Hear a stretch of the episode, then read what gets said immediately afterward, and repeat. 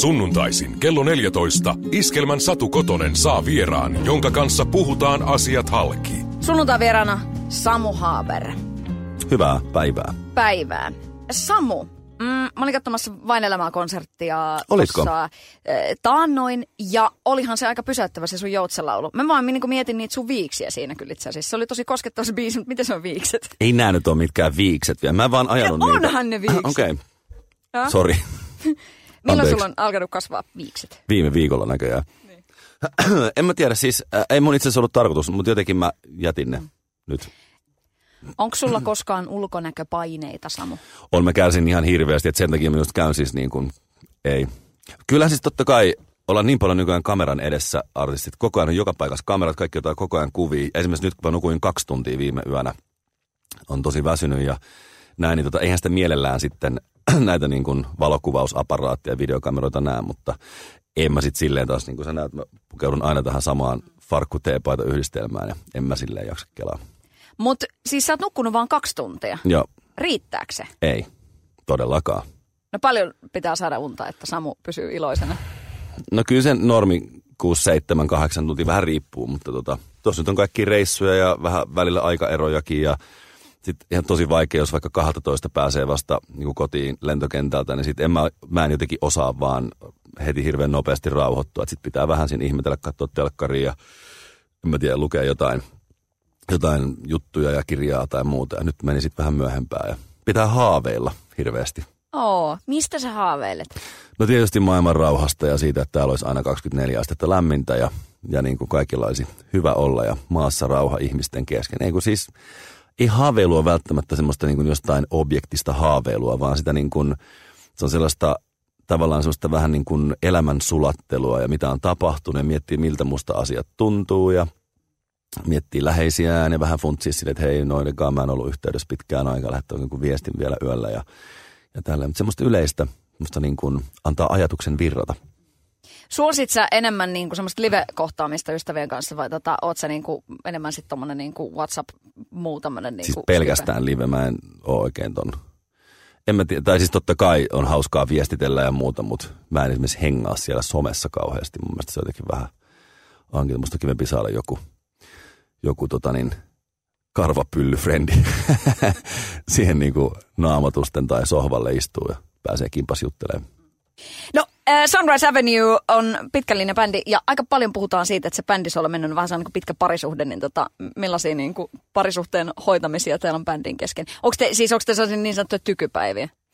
Ei ole tykypäiviä, mutta kyllä se niin kuin, jos ajatellaan parisuhteessa se ensimmäinen puoli vuotta, kolme kuukautta, vuosi, niin se on semmoinen niin kuin äh, kuherrus tai semmoinen, että niin kuin kaikki käy la, la, ja niin kuin suukkoja suukkoja, niin se on ehkä bändin kanssa vähän pidempi, koska sä näet paljon vähemmän ja siinä niin kuin on joku tavallaan kohde, mitä kohti mennään, niitä platinalevyjä tai areenakeikkoja ja muita, mutta kyllä siinäkin on joutunut niin kuin, niin kuin todella niin kuin tekemään työtä kukin meistä ja hyväksymään toisissamme piirteitä, mistä välttämättä ei pidä ja sitten katsoa niin kuin isoa kuvaa. Ja se on mun mielestä ihan uskomattoman hienoa, että tuossa on tuolla jengillä jo kohta kymmenen vuotta oltu yhdessä ja, ja, ja siellä on ollut todellakin kivuliaita ja vaikeita asioita, mitä on jouduttu puhumaan, mutta mä oon aika huono olemaan puhumatta, että tota, tai mua sitten jää niin kuin vaivaamaan ne yöhaaveiluihin tulee sitten ne jutut, että mitäköhän toi nyt miettii ja mikäköhän toi juttu on. Ja siis ainahan se on niin, että se on, on niin kuin neljän tai viiden, miten nyt Sandra nyt katsoo, niin meitä on viisi tyyppiä siinä, niin viiden ihmisen tämmöinen yhteispeli,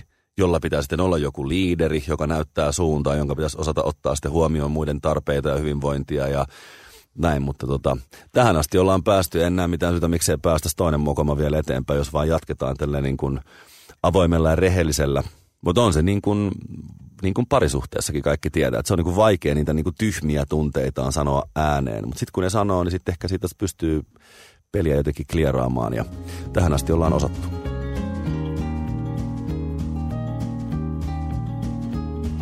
Sä oot urheilumiehi, millaista on sunkaan katsoa urheilua? Oot sä semmonen niin selostat se siihen Mä päälle? oon todella raskasta seuraa, varsinkin jääkiekkopelissä. Mulla on neljä paikkaa Hifkihallissa, neljä vierekkäistä istuinta, kausikorttia ja sitten aina tota, ää, mä yritän jos, joskus jotain vieraita tai jotain musiikkialan vaikuttajia tai muuta mukana, niin sitten aina tututketaan niin kuin, meillä on siellä Paasosen Heikki ja Parkkoset ja Pete Parkkoset, mutta meillä on samassa mestassa semmoinen iso porukka, missä me viihdytään. Ja sitten mä oon ihmetellyt, että miksi kaikki niin ohjaa mua ensimmäisenä sinne. Sitten mä oon että menkää, olkaa hyvä, totta kai sieltä paikasta. Ei, ei, ei kukaan halua istua sun oikealla puolella, kun se kenttä on siellä oikealla puolella.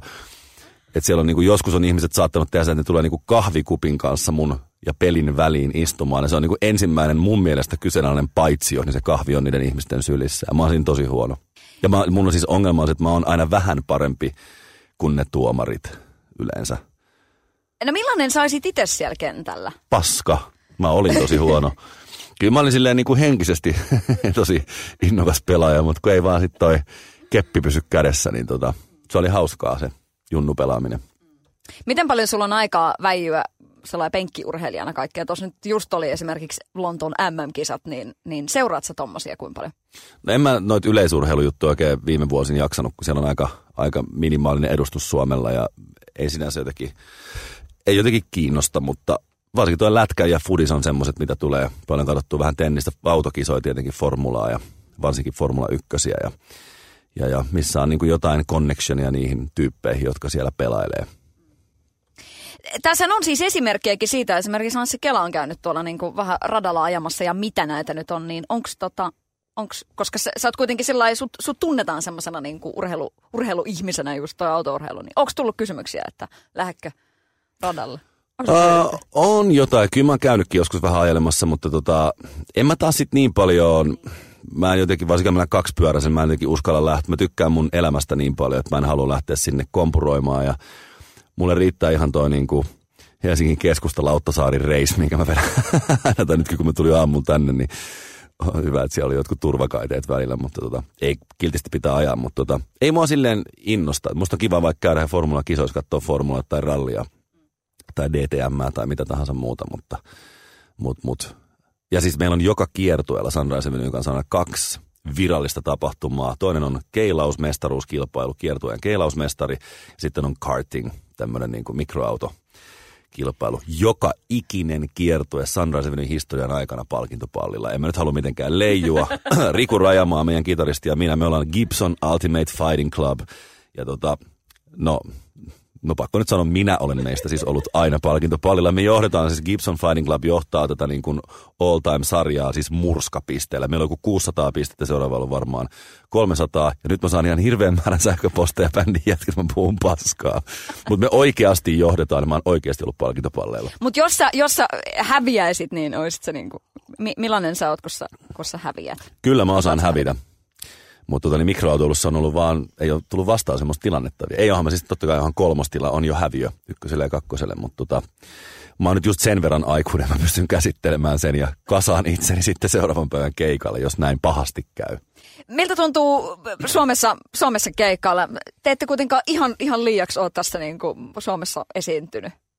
Ei me olla esiinnyt oikein missään viime aikoina. Mehän oltu paussilla puolitoista vuotta ja eipä me ennen sitäkään me tehtiin vaan – niin kuin edellisvuonna sitten tehtiin 11 keikkaa yhteensä. Ei me olla, me ollaan pidetty taukoa ja ollaan sitten tehty uutta ja hyvältä tuntuu Suomessa keikkailla. Mua jännitti ihan helvetisti, että myykö Suomessa liput. Siis mä olin todella hermostunut ja kuitenkin kolme kaupunkia ja kolme hienoa, hienoa paikkaa, mihin pääsee soittamaan ja hyvin hieno siinä sitten kävi.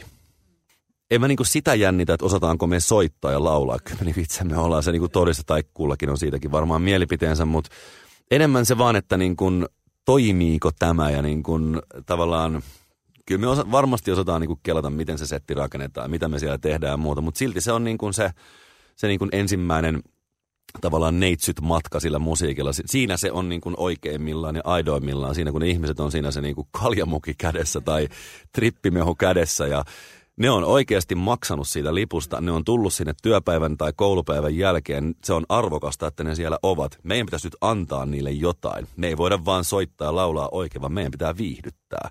Ja sitten mua niin jännittää, että viihtyykö ne. Ja se on jotenkin tosi makeeta. Mites toi niin kuin Voice of Germany? Se yes. työllistää myöskin sua. Miten, miten sä alun perin päädyit sinne? Miten se menikään? Uh, no mä olin jossain siis hotelliaulabaarissa istunut jengillä ja sitten se ohjaaja oli jotenkin kelannut, että musta olisi siihen, vaikka mä en sitä saksaa puhu. Ja sitten yhtäkkiä lähestyi ja tarjosi sinne diiliä ja tietenkin mä kieltäydyn siitä, koska en osaa saksaa. Että sä voit tulla Voice of Finlandia, jos sä et puhu suomea. Ja... Mutta sitten jotenkin se meni silleen, että me tavattiin se ohjaaja ja Ja sitten tota, se jotenkin tykkäsi musta ja sanoi, että sä voisit toimia tv että sä voisit olla semmoinen persona, että sä siellä kestät. Ja sitten sit me otettiin semmoinen Skype-puhelu sen tuotantotiimin kanssa. Jotenkin mä yhtäkkiä vähän puhuin Saksaa tai jotain manageri Mikon kanssa istuttiin. Sitten meitäkin sanoi, että mitäköhän tuossa tapahtuu. Mä niin jotenkin silleen, muistin silleen kolme väriä, Blau, Schwarz ja, ja Weiss ja jotain muuta. Ja sitten jotenkin ne, sit se diili tuli tehty, jos mä ikinä unohda sitä, kun mä menin ekaa päivänä, että mä en osannut sanoa yhtään mitään saksaksi. Ja niin kuin sä tiedät siinä suomenkin versiossa, nehän niin kuin taistelee siinä niistä lauleista. Se oli siis ihan hirveetä. Sitten mä mietin vaan, että tässä mä nyt istun, multa odotetaan tosi paljon, me on tehty hieno ura poikien kanssa, tämä tuhoutuu kaikki tässä. Tässä ei niin mitään, mä olen siis niin kuin aivan romuna. Mä olin joka ilta silleen, ainakin yli puoli pulloa punaviinia nukahtamislääkkeitä mä sain nukuttua. Mä olin siis niin kuin tuhosin tietoisesti, en mä voinut lähteä sieltä enää. Ja mä olin ollut niissä julisteissa TV-mainoksissa jo ja hauska suomalainen. Mutta tota, joo. Sinne, silleen mä niin kuin, ei se mikään suurempi skaus, skauttausprosessi ollut, mutta näin ne. Varoittei suokin viedä sinne. No, mutta mut siis, mut siis, siis tavallaan tosta tulee just se, että onhan se niinku ihan törkeä pokka. Pokka, niin. Eiku, ihan oikeasti. Niin pitää oppia sanoa ehkä ei. Ei, mutta tota, niin kyllähän se siis rohkeita tietenkin oli ja, ja, ja nyt kun tuossa siis eilen istuin Saksan opettajani kanssa, jonka sitten se ensimmäisen kesän jälkeen totesi, että toi tarvii varmaan oman maikan.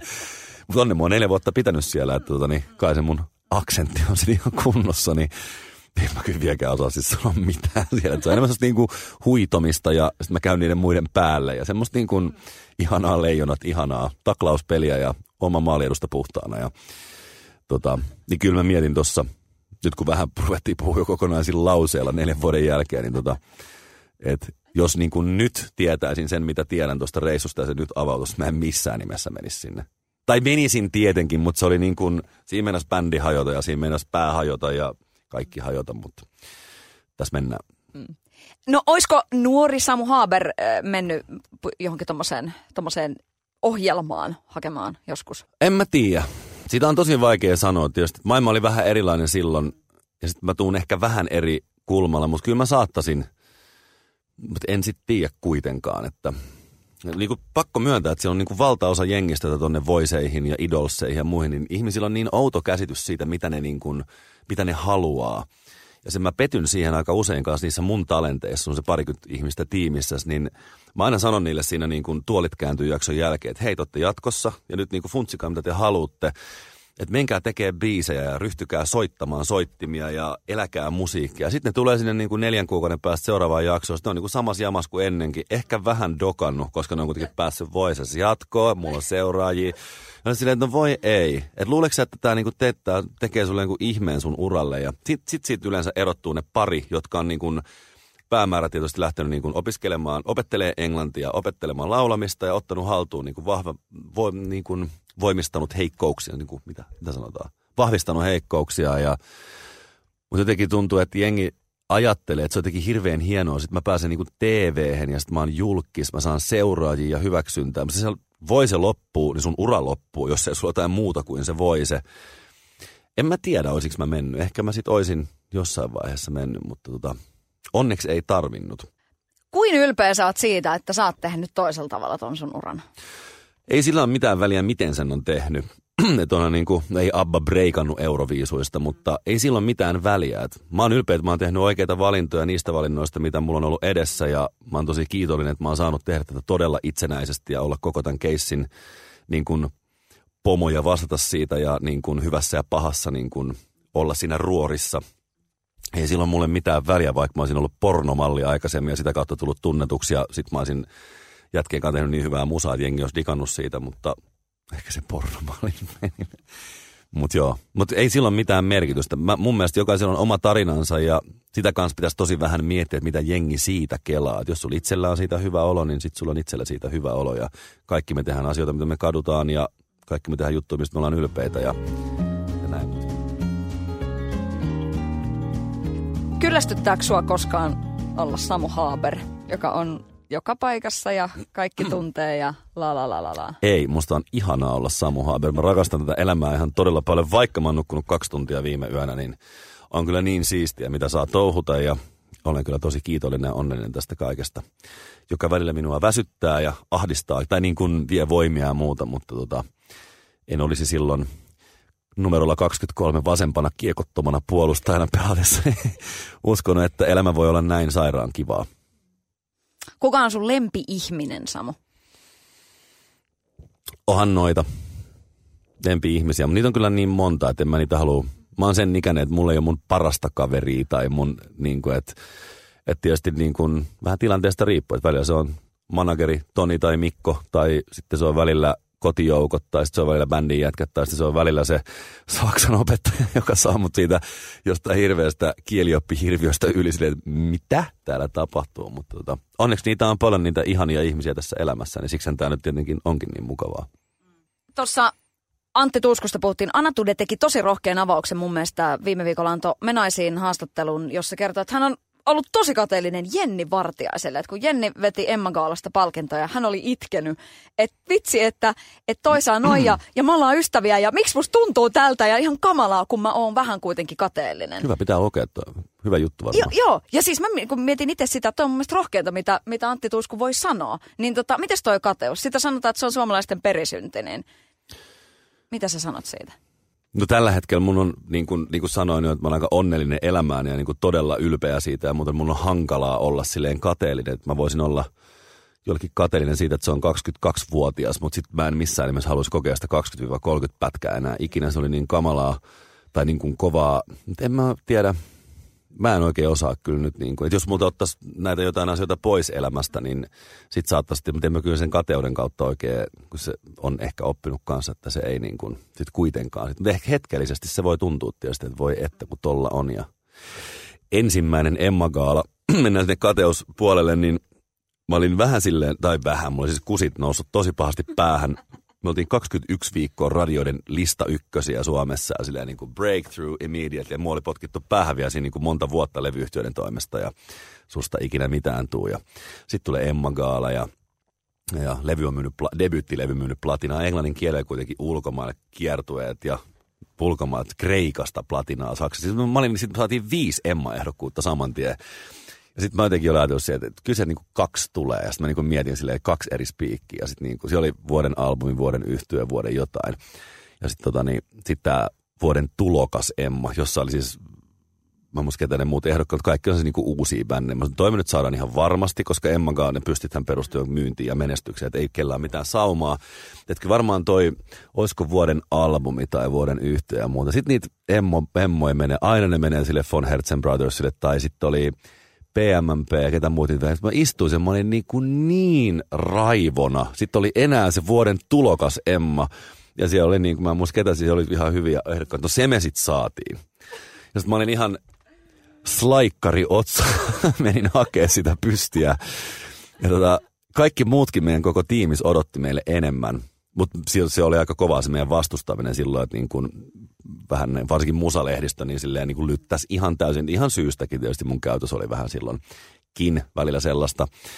Ja sitten me mentiin siitä johonkin, mä muistan missä me syötiin sit bändiä levyyhtiöt ja kaikki muut. Niin muistan vielä levyyhtiön toimitusjohtaja Anne Laaksonen, ja tuli tota, sitten sinne meitä vastaan, ohjas meidät sisään, sitten se jakoi meille Suomen platinalevyt lohdutukseksi, koska tämä Emma Gaala meni niin puihin. Ja sitten me niinku kirottiin koko saatanan Suomen musiikkikenttä, kaikki levyyhtiöt, toimittajat ja muut siinä niinku sen illan aikana. Sitten se oli sen jälkeen käsitelty ja terapia oli tehty, mutta olin kateellinen ja pettynyt.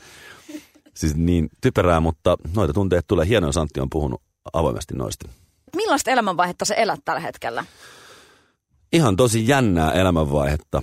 Tässä on tehty pari vuotta töitä isolla porukalla aika kovaa sen tämän uuden albumin eteen ja se tulee nyt lokakuussa pihalle ja siitä alkaa sitten semmoinen niin kuin vuoden viiva puolentoista laukkujen kantaminen ja erilaisia kokemuksia, klubirundeja, festareita, areenoita ja TV-show-juttuja ja muuta, että aika lailla silleen itselleni elän tällä hetkellä ja, ja niin kuin keskityn siihen, mikä on nyt sitten tärkeintä, eli tämä ei se ole niin kuin työntekoa, mutta tämä matka, mitä tässä on tarjolla ja katsotaan sitten taas, että sinne keksii sinne niin kuin sen matkan sitten jo varmaan aikana jälkeen, mutta tässä on nyt ihan niin kuin ajatukset tuolla kitaran kaulassa. Iskelmä ja sadun sunnuntai vieras. Jokaisena sunnuntai-iltapäivänä kahdesta kolmeen.